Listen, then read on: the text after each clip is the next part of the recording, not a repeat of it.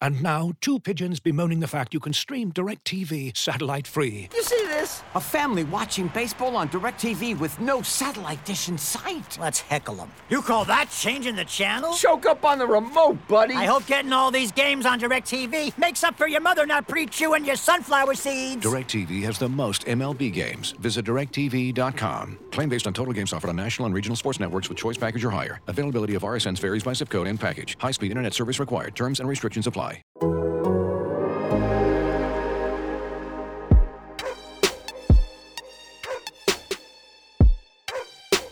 This is the Civilized Barking Podcast with Zach Jackson.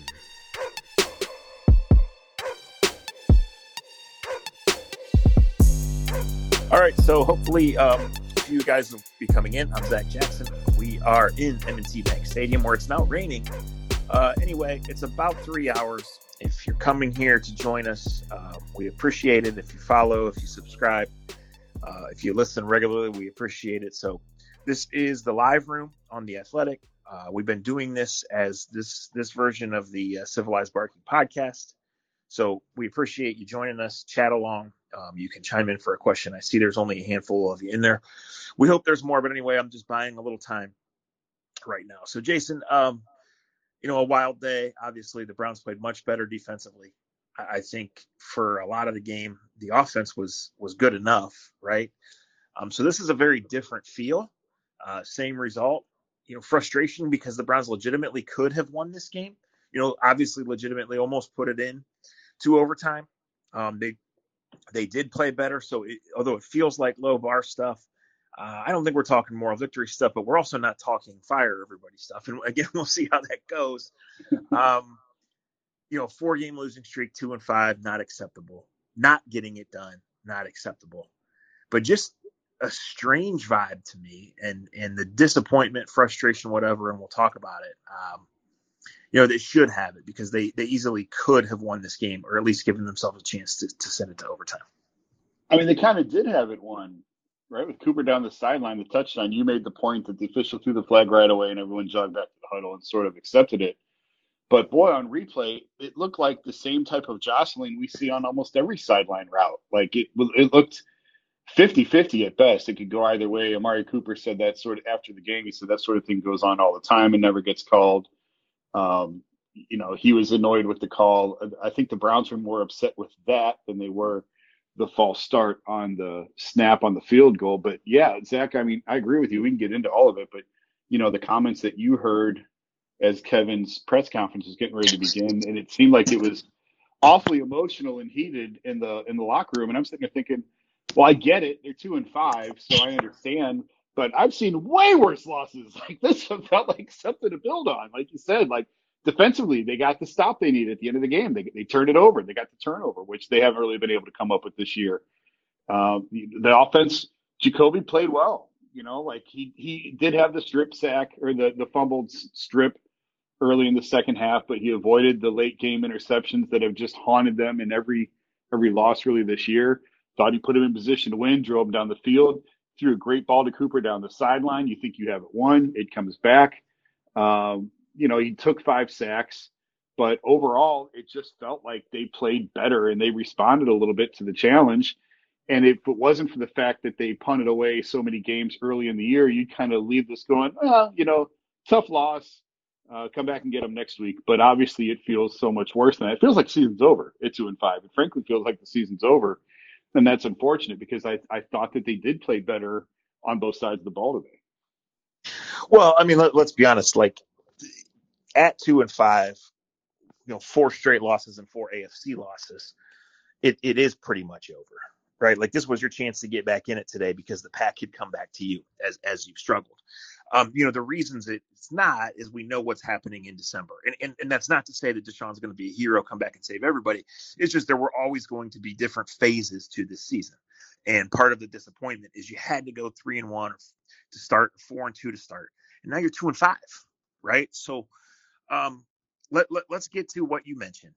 So the game ends, guys, and it was a little bit abnormally long. It's usually there's a 10 minute cooling off period before any locker room or press conference starts. Yeah, I thought the same thing. I thought, Yeah. boy, this is dragging on. This is taking longer than usual. Yeah, so it usually is 20 to 25 minutes. It felt longer. And again, I don't know. Um, I'm going through the field goal thing at the time, right? We're in the press room, press conference room, which is attached to the locker room, and we hear screaming like like there is an incident going on. I'm not saying guys are fighting. I don't hear, you know, physical crashes. I don't hear things getting thrown, but there's definitely a screaming match. There's something going on, and there's a couple of voices, and then there's one voice um, after maybe 20 seconds. And I went from sitting there asking other people, did they hear this, to standing up, getting as close as, as I can. And you heard there's no fucking leadership. That's what someone screamed. And I don't know who it was. I'm around this team every single day. Um, I, I can't tell you whose voice it was. It certainly was not a distinctive voice. I, I and I'm not slow playing that. I couldn't even give you a guess. After that, the screaming kind of stopped, and not 30 seconds later, Stefanski came in. So because it's Stefanski and Myles Garrett addressed it, because multiple people here doing our jobs are going to write it. You know, it's it's going to be the thing. Um, of course, guys are frustrated, Jason. You know, uh, and of course they're going to let it out. They're they're putting their lives on the line, frankly. And and this was a much better effort. So should we, you know, is it great that we're saying, well, at least the Browns showed up today and wanted to win? no, but um, I just wanted to get that out there. That did happen. Of course, it's boiling over. Um, if you guys want to say, well, at least they're showing some fight, yeah, they are. But we're not, you know, we're not here for moral victories. They're not. Um, and you know, everything really that we've been a little bit over the bizarre last three minutes, but they should have had a bigger lead early. They handed the Ravens those points on that strip sack, and it's just like it's always something getting in the way. I mean, they won the last nine minutes, right? But they didn't win the game, so that doesn't mean anything. It's like there's always something getting in the way of the Browns just hitting the gas and going with it. I just noticed this for the second time this year, for whatever it's worth. The opposing quarterback beat them completing less than 10 passes. Lamar Jackson, 9 to 16, 120 yards through the air, and the Ravens win the game. And again, I thought the defense played well. Like, we were calling out names. You and I were calling out names that normally we call out with curse words attached to for making big plays or, you know, big stops. Tommy Togiai, uh, Alex Wright, uh, Taven Bryan. Who am I missing? There's other guys that like emerged and made plays, and you felt like there was progress made on the defensive side of the ball. Now, having said that, you know, the Ravens, when they need it late, are just get picking up four yards on every play. They're keeping it on the ground, and it's it's second and six, it's third and two, it's first and ten. It's second and six, it's third and two, it's first and ten. Until they came up with the when when JOK punched the ball out, and, and the Browns get a big recovery there toward the end. But you you saw you saw improvement, and I don't want to turn. I agree with you. I don't want to turn into a moral victory thing. But you saw this defense. You know, I was sitting here wondering last year, New England seemed to be the turning point for this team defensively. We're way too early to call it that, but could could New England pulling their pants down on them again last week start to wake some guys up? But then you have what happened in the locker room after the game, guys screaming what they're screaming. It comes on the heels of John Johnson III's comments this week, which you and I both, you know, I said this during the game, and I said this to you, mentioned it during the game, and there's there's times when guys say something and it gets it takes off in the media, and I don't think guys realize or intended for it to come out the way they did. And then there's other times where guys say something because they're delivering a message and they want it to get out. And frankly, I wasn't sure with JJ3 this week saying guys have to show more commitment and you know you can't run out of the building when when you punch the clock. I it didn't strike me in the moment as anything terribly noteworthy to be perfectly honest and then it obviously blew up in the media. And the only reason I bring it up now is because A I couldn't find him after the game. He got out of there pretty quick post game. And B the comments that you you you uh, mentioned about there's no leadership, and so is one tied to the other? I don't know, but when JJ3 says what he says, and you know, three days later, four days later, whatever it is, you've got guys screaming at each other in the locker room that there's no leadership. I I've wondered that as well, Zach. I, especially defensively, I've wondered who's the defensive leader on this team. Who's the guy that's going to put his foot in the ground and say, "No more. This isn't going to happen anymore." Uh, and again, I don't want to harp too much on the defense because I thought they played better today. But it just, I, I think you said it best. It just feels like everything at this point right now is just starting to boil over with this team yet again. Looking for an assist with your credit card but can't get a hold of anyone? Luckily, with 24 7 US based live customer service from Discover, everyone has the option to talk to a real person anytime, day or night. Yep, you heard that right. You can talk to a real human in customer service at any time. Sounds like a real game changer if you ask us. Make the right call and get the service you deserve with Discover. Limitations apply. See terms at discover.com/slash credit card. And now, two pigeons bemoaning the fact you can stream DirecTV satellite free. You see this? A family watching baseball on DirecTV with no satellite dish in sight. Let's heckle them. You call that changing the channel? Choke up on the remote, buddy. I hope getting all these games on DirecTV makes up for your mother not pre-chewing your sunflower seeds. DirecTV has the most MLB games. Visit directv.com. Claim based on total games offered on national and regional sports networks with choice package or higher. Availability of RSNs varies by zip code and package. High speed internet service required. Terms and restrictions apply. Yeah, so um, you know, guys, in the first half, the Browns had 11 carries for 17 yards, and after the first drive, and even probably during the first drive, you know, the Ravens had a little bit of the Patriot strategy, which is dare them to throw. And this is what Stefanski goes through: is we we know Nick Chubb is our best player, um, but what's open is the pass game and not the run game. And so you guys are exactly right, and we said it during the game to each other. Nick Chubb should never go 18 minutes between touches right? I mean, Jason, I, I, said, look at, I said, mark the clock in the second quarter. He has eight carries. He didn't get number nine until midway through the third quarter. Um, that's a problem. The Browns do believe in the pitch count. They do believe in the rotation. If you guys want to say that everything about this Browns operation is a little bit too robotic, yes, but and I, I'm I'm promise I'm not trying to defend Kevin here, other than for the sake of conversation. He's the play caller. He's pretty good at it. And when the defense is giving you one thing, and that was David Njoku being wide open, right? Like you have to take it. You have to take it. The Browns went right at Marcus Peters all day long. Cooper didn't need to shove off. It's a great throw. He's open. He did. Like there were things there to be had. So that's the balance. And and that's what I say when it feels when I say kind of feels like they're missing something, you know? And and the defense did fail on third down too much. And and on that 11 play 80 yard drive, they had them third down. They gave up the 30 some yarder, I think it was, maybe not even 30 yards to um, uh, Rashod Bateman, and that felt like the, that that put the light on for the Ravens. But man, Lamar was very human today. The Browns had a great plan. The Browns got off blocks. The Browns executed. You know, the special teams are a disaster. I, I don't know what to say about that. Um, I, I, I just I feel like you know you can there, there's just something not there that's not right um, with the operation.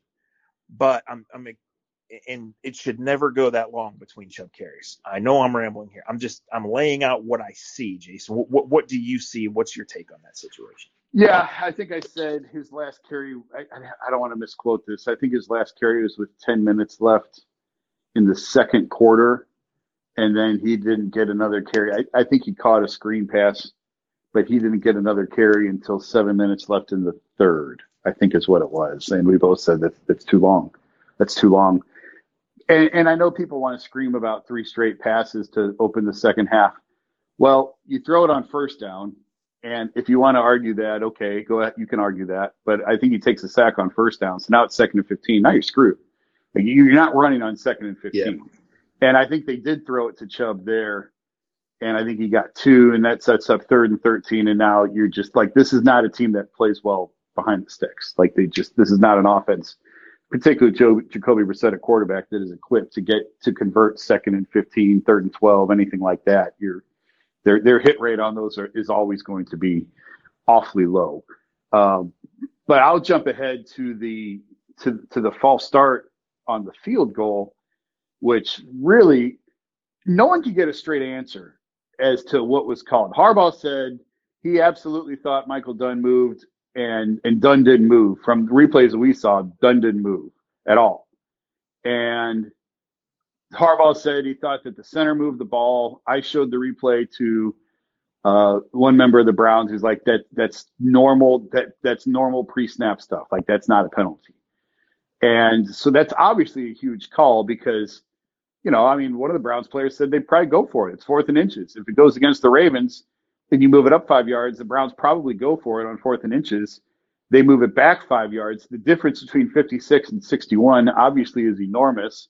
So the Browns, for whatever reason, decide to bring it in a yard and make it 60 rather than 61. I didn't quite understand that because Cade York has the leg for 61. He's got the leg for 65. I was watching him drill from 62 in pregame at that end of the field, and he was splitting the uprights on every one. But and that extra yard, does that make the difference in getting the kick blocked? Maybe. You know, the trajectory is low. Obviously, you're trying to get more into it, and the, the defense is a yard closer to you. So if you back it up and make it a normal 61 yarder, does it get blocked? I don't know. We'll never know. Uh, but it's all the little things, and and this franchise all year long hasn't been able to get the little things to go in their favor. And from the, it's it's I'll, I'll maintain it's a questionable call that goes against you, Amari Cooper, down the sideline. It's questionable at best. It goes against them. Uh, the the field goal, you know, the false start, whoever it was that moved, if there was even movement at all, what the officials saw, as long as they took to huddle and gathered to get the call right, I told you, oh, man, I think the longer they huddle, the more it's likely it's going against the Ravens. Because if you see a false start, boom, false start, move it back five yards. And the fact that they had to talk as long as they did, there seemed to be quite a bit of confusion on the field as well. That goes against them, and they just haven't been able, for whatever reason, this team just is not equipped to overcome any bit of adversity that they face right now. Yeah, um, that that that's right. Like I remember twice in the second quarter saying to you, one was with about eight minutes left when that drive started, and I said, let's let's track how many touches Chubb has to this point. And the other one was at the two minute warning when I said the Browns have played way too well to be losing here. Right. And obviously the Browns showed guts and poise in the last nine minutes um, to come back to finish that drive. But, you know, Amari, and this certainly not doesn't go on him, and I wonder where this offense would be without him. He can't do that. He doesn't need to do that. He, he can't do that. Like they, if they feel the need to move that kick up a yard and it, it's like th- these things just can't happen. They don't happen for winning teams, right? Like you, you said it. We're kind of screaming into the abyss here, right? But it's like okay, the defense was much better, and clearly Lamar didn't make big plays, and that's great. But seven of fifteen on third down is is seven of fifteen on third down, and that's what keeps you alive. And you don't need to make a bunch of big ones. I mean, they just nickel and dimed them all day, and you'll take that. You'll take holding Lamar Jackson to 23 points and Mark Andrews to zero catches, right? Uh, how does that happen? That's never happened. No, Mark no. Andrews zero catches has never happened in a Browns game. All right, so some we got we got someone here. We got Aaron. Let's bring him in here. You ready for this, Jason? Sure. All right, Aaron, you're live. Um, hit us with what you got. Get your take on two questions. One of them has to deal with today. One of them's a big picture question. Um, after they hit that big play to uh, Peoples Jones on the sideline, they were about I, I think they were about three or four yards to the like quote unquote target field goal line. They didn't run the ball one play after that. It, it was pass, pass, pass, pass. I mean, they did end up running because Brissett uh, scrambled, but they I, I was just shocked. And I know that, you know, the, the Ravens were set up to stop the run and, and whatnot. But as a running team, I mean, we're the ones with Chubb and Hunt, and it's like I think it's three weeks in a row we got outrushed. I just could not believe they wouldn't just try to run the ball there, um, which is a you know I know it's a, a theme we've been hearing a lot over the years. My second question is this: This is a much much heavier question. Going back to Stefanski's best Stefanski's best year when we beat the Steelers in the playoffs, do, do you see a product on the field that is in any way better, or is it much much worse? And I'll, and I'll step off after that. Yeah, I'm, I'm. I'll start with the second one. Um, that year, you know, the offense just kind of slogged along, right? They ran it well. They, they clearly didn't trust the quarterback, but it kind of slogged along. And then later, it got hot and and they did trust the quarterback a little more and the play action opened it up for wide open guys right? And people said well they don't have odell. They're not forcing him the ball. That was a tiny part of it i think. I think it was just more in general getting that. But in that year the browns were first to make the big play. The other team was always making the dumbass penalty the the roughing the passer to extend the drive the reaching out the face mask you know, after the after Chubb had already run for 18 yards. It felt like they were a smarter, more buttoned up operation then, right? And and this is just like the the Chubb argument now, results in process, right? But again, last year that flipped, no doubt. And, and I think the only way we can answer this now, Jason, is the organization told us, "Hey, we're a quarterback away from being really good." And that quarterback's not here, and that affects areas of the game that show up and don't show up. And that's affected everything about the operation and the perception of this organization going back to months, and they signed up for all of it. Right. But it's also clear that they probably weren't as ready. And I think you make a great point, Aaron. I think it's obvious that the Browns are not consistently the smarter team or the more well prepared team to handle um, outside of the early offensive scripts. You know, what's an area that they're consistently winning in, or you're saying, wow, that always goes their way? I agree with all that. The only thing I'll add is if you have better quarterback play, you've got three or four more wins this year, including probably this game. And that's not to put it on Brissett. He is what he is. We knew what he was when he got here. He wasn't equipped. He wasn't expected to handle 11 games. He was expected to handle four to six. And I don't want to keep repeating myself week to week to week, but it's it's evident. And this again, like good on Jacoby. His, he played. I thought he played really well today, and he didn't have the big backbreaking turnover at the end of the game like he's had most weeks. But you know, I can rattle off in almost every loss that they've had. He's had really bad interceptions at the end of games and he's trying to make a play that frankly he's just not capable of making and it's cost him games. And good quarterback play can cover a lot of bad things. It can cover an inept defense. It can cover a lot of the mistakes that we're talking about. And they've just everything else is getting exposed because they don't have that guy right now. And to the, the point about not running the ball they were playing for six they were playing for a touchdown after the after the big shot to DPJ down the sideline uh, I think Aaron mentioned they were three yards away from the target field goal. Well, yeah, that's, but that's still a really long field goal. And and and they there were they probably yes there was opportunities there where they could have run the ball. Yes, I agree with that. But I think they and you know the deep shot to Amari is proof they were playing for six. They're trying to go up because you don't want to you don't want to just kick a field goal. I mean, what you saw at the end of the game was the worst case scenario. Really, you, you're not trying to kick a field goal to give the ball back to the Ravens with Justin Tucker who has field goal range from basically anywhere on the field. They're in range for a game winning field goal. They're trying to score six there, go up four, and force the Ravens to drive the length of the field, which I don't know how capable they are of doing that under the circumstances and the way that Lamar Jackson was playing. So I think that's why you were seeing them throw the ball. They're not playing for three, they're playing for six at that point. Yeah, guys, I like I totally get it. There was a couple of situations where they they should have or could have run the ball. And as I wrote, and I struggle with this, this is part of the reason we didn't come on live till 45 minutes later than we intended to, is to get that out. Like, you can't just run it every time, right? And when the defense is begging you to throw, that means things are open. But like when you look at it, you would rather have the ball in Nick Chubb's hands than Jacoby Brissett's hands a thousand percent of times. And Jason, you eloquently laid it out there about how things would go other way if there was more trust and more talent at the quarterback position. That's true. But there's not, and the games have to be managed accordingly. They do. And, and what gives me pause for not just the end of this year or next week's game or today's game, but going forward is that, as Aaron pointed out, we've got a pretty long track record now of, of the game management shaky, right? And when you put yourself in bad positions, when you're shitty on special teams, right? When you get past happy, that you you get in bad spots. But I mean, I would have to go back and rack my brain to say, here is an example outside the first drives of games where I felt like the Browns really gained an advantage with something tactically, right? Like I, I, I mean, in Carolina, he masterfully used his timeouts there in that desperate situation. But, but as far as like, you know, killing the clock the way the Ravens did today. I mean, let's be honest. This only happened because Justice Hill fumbled. Now, did the Browns get a strip? Yes. Did the defense bend and, and give up a six minute drive but make the play? Yes. Um, that was a key where the where the defense actually finished its drive and and got itself off the field. Put the ball in the hands of the quarterback who got him down the field. They were thinking six. They were thinking we could win. They had the right play calls dialed up. They had the ball in the right place. That's a beautiful throw, a beautiful catch. He pushes off. All right. Um, does, does York make the first field goal? We don't know. He said he would. He said he would make the second one if it doesn't get blocked. Like it, it kind of just feels like they're not on the same page with the field goal operation when to do it. If this guy's got this freaky leg, why are we moving up a yard? Yeah, I agree with that. I That was curious. Um, and I did, Yeah. I did see something in the. I was just flipping through the comments. I saw something that I think we absolutely need to address, talking about just every little thing, not being able to overcome the little things.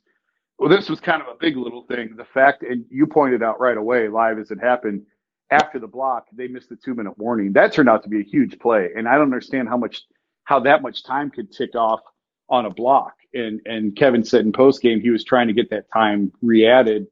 Obviously, they didn't add it. It turned out to be. I mean, he kicks it at 209, and they stop. Why does it take 10 seconds on a blocked kick? I didn't understand that. Yeah, see, I, all right, so I did see the ball rolling there in front of us, and I did wonder, you know, the ball finally came to a rest. It, I'm guessing that the proper mechanic to officiate that is that the, it's a live ball because the Ravens could have easily picked that up, right? Or or the Browns could have come and downed it. Mhm. So I'm guessing that's the proper mechanic, and I'm guessing that it wasn't re- because when the play ends, if there's any doubt there, the play ends under two minutes. It's auto review to see the situation. So I think people's gripe is that Stefanski didn't throw a fit and basically lay down on the field and make them explain to him why. And maybe he should have done that in that case. I think if I was the head coach, I probably would have done that in that case. But I have a feeling that that was the proper mechanic in that situation. It turns out to be a huge play because they'd have got the ball back with a minute left. Now, can they is is Brissett and this offense capable of going down and, and getting points out of that? I don't know. But I'll take a minute and no timeouts over 20 seconds and no timeouts because if it stops it even at 201, you know, you still have one timeout. You can stop the clock twice, and then they, then it runs on third down, and then you punt. So they're they're looking at about a minute. Uh, they'd have Yeah. the ball at the at the you know Right. if, if it's a touchback. Yeah. And and let's be honest, there, you know, that team, the Ravens might have been more aggressive too, right? They might have Um, been sure. you don't know but yes that that's that it's frustrating and i think in scrolling through the comments and just seeing now i think the frustration jason is like okay chubb works okay using both backs works okay like why aren't we seeing these things right like the browns will tell you and, and stefanski was a we talked about this a lot last year there is a pitch count they want to save these guys they want them healthy for the end of the year the counter to that is like the season's freaking over, guys. Um, what are we doing? You know, I I kind of feel like there are some common sensual situations where the Browns could set numbers or targets or goals the other way rather than coming off as so robotic and stubborn. Is that fair? Yeah, that's fair. And again, I'll go back to that that lapse, and I'd, I'd have to look at the play by play. But you know, like I said earlier in the show, that it's ten minutes. I think in the second quarter is Chubb's last carry until the seven minute mark of the third. That's 18 minutes of, of game time Yeah. without Nick without Nick carrying the ball. And and the big the big backbreaker in that was the first series of the third quarter where they come out and like we said they throw on first down. I think Jacoby takes a sack. Now it's second and 15. It's just not feasible at that point to to run. You've got to throw. So that first down call sets you back. And and I mean, do you throw, do you just run it on every first down? Period. You just you just you're going to run the ball to Nick Chubb every time on first down. Okay, I guess you can have that argument. Um, but it's just it was that was bad circumstance there. But overall, I agree. You can't go 18 minutes without Chubb getting a carry. And now, two pigeons bemoaning the fact you can stream DirecTV satellite free. You see this? A family watching baseball on DirecTV with no satellite dish in sight. Let's heckle them. You call that changing the channel? Choke up on the remote, buddy. I hope getting all these games on DirecTV makes up for your mother not pre-chewing your sunflower seeds. DirecTV has the most MLB games. Visit directv.com. Claim based on total games offered on national and regional sports networks with choice package or higher. Availability of RSNs varies by zip code and package. High speed internet service required. Terms and restrictions apply. All right, let's take these two people in the queue and then we'll get out of here. How about that? Good. All right, John John Boy P, welcome to the show. John Boy. Uh, thank you very much for uh, for having me on. Yeah. Um, uh, you guys hear me okay? yeah, Yep, go ahead. you. Okay. Yeah, great. So I wanted to say yeah, the the drive that was really encouraging in the second half is, I, I mean, I felt like the Ravens were doing what they could to minimize Chubb. You know, they're getting you know two yard gains, but then they made that concerted effort. You know, you know, getting Chubb ten yards, eleven yards, eleven yards. You know, then you know down to the ten, and then Hunt stuffs it in. It felt like like okay, this is promising. Um, and it's then and then for the final drive uh, well, not the 17 seconds, but before that, it's like every game, like whether it's the, the the Falcons game or the Chargers game or this game, they're driving, they're right on the cusp of field goal, um, of uh, field goal position, and Chubb is out, and and I just feel like if they had Chubb in there, even if they choose to pass, you know, uh, because they they load the box.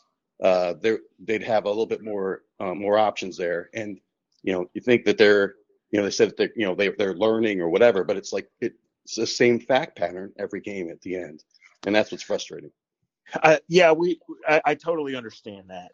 Um, you know, th- there are things that we don't get an answer to. you know, uh, and it feels like that there people want an explanation as to why Nick Chubb just doesn't have a 28 carry game. I've tried to get there and say, hey, defenses are trying to make it not that way. And you know, it, Chubb was awesome in that last drive, and Hunt came in and had the last two runs, and that's how they want to do it. Um, I think what they would tell you is the blueprint says to get the lead and do that, but they haven't. The deep part of that was the defense, and again today was one turnover that really screwed them. I mean, they let Lamar Jackson have one one drive today. Other than that, he didn't complete ten passes.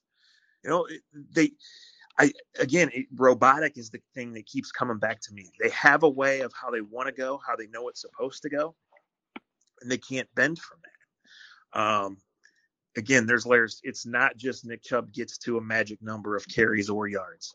It's not just that they get a touchdown instead of a field goal earlier, but I just see opportunities, including the ones you guys are all citing, and I get it, where they can help themselves and change the game positively, the game script, the game flow the opportunity backs in the fourth quarter. Right. I, I mean, I think I just talked myself into this, Jason. People are saying, what the hell good is saving the backs for the fourth quarter if you don't ever get to that point? Yeah, we had the discussion last year about what's the point of saving them for the second half of the season if the second half of the season is meaningless. Uh, it's the same sort of concept applies. I will give you credit. You said as they got to, as Nick got him down to the goal line, you said, "Don't throw the ball, Kevin. Don't get cute." And sure enough, they handed it. They handed it to Kareem, and he scores an easy touchdown there. And the only thing I would say about the, the last drive, you know, he was asking about why is Kareem in the game. Zach, I, my answer to that would be probably because they're in a throwing situation, and Kareem's a better pass catcher out of the backfield than Nick is. Although we've seen Nick make catches. Well, didn't Nick run him down there? Like, uh, I mean, I think sometimes people's anger are, are getting to them and forgetting. Well, and again, I would say like everyone who's arguing that they're they shouldn't be throwing the ball. Well, they hit the deep shot to DPJ that uh, I told you looked a lot like the deep shot against the Chargers that they threw out of bounds, and then they did complete the touchdown pass. Like they, the drive worked. It got them exactly where they needed to go, and it got them in the end zone. It worked. Uh, it was just the unfortunate push off called on on Amari, which I want to go back and look and see how many times he's been called for OPI in his career because I bet you it's not very many. All right. So um, the other person in the queue left. Um, again, this this is what we've been doing for the Civilized Barking post game podcast. We appreciate the interactions. We had, I think, almost 150 of you at one point. We had a couple people come in and ask questions. I, I think we've said we can say. My story's up now.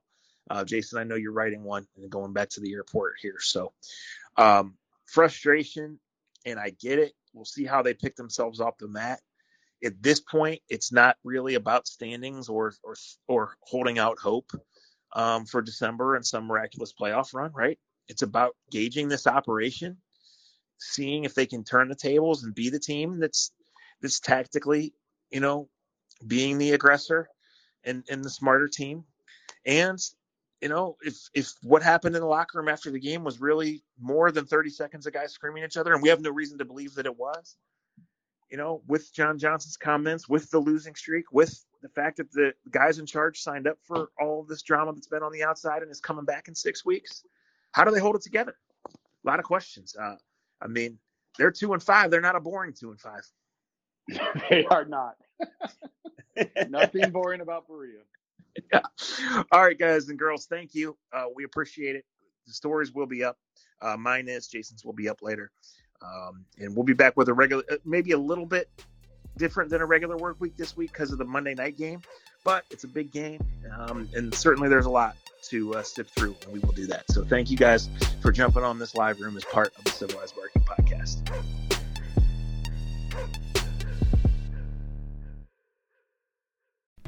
As you've probably heard by now, we've teamed up with BetMGM this season. We'll be using BetMGM lines to make all of our picks, and we'll have special offers for our listeners each week. If you haven't signed up for BetMGM yet, use bonus code The Athletic, and you'll get a one-year subscription to The Athletic, plus up to a $1,500 first bet offer on your first wager with BetMGM. Here's how it works: Download the BetMGM app and sign up using bonus code The Athletic. Make your first deposit of at least $10. Place your first bet on any game and claim your voucher for a one-year subscription to The Athletic. See BetMGM.com for terms. U.S. promotional offers not available in D.C., Mississippi, New York, Nevada, Ontario, or Puerto Rico. Gambling problem? Call 1-800-GAMBLER. Available in the U.S. Call 877-8-HOPE-NY or text HOPE-NY 467-369 in New York. Call 1-800-NEXT-STEP in Arizona. 1-800-327-5050 in Massachusetts. 1-800-BETS-OFF in Iowa. 1-800-270-7117 for confidential help in Michigan. 1-800-981-0023 in Puerto Rico. First bet offer for new customers only in partnership with Kansas Crossing Casino and Hotel. Don't forget, if you haven't signed up for BetMGM yet, use bonus code The Athletic, and you'll get a one-year subscription to The Athletic, plus up to a $1,500 first bet offer on your first wager.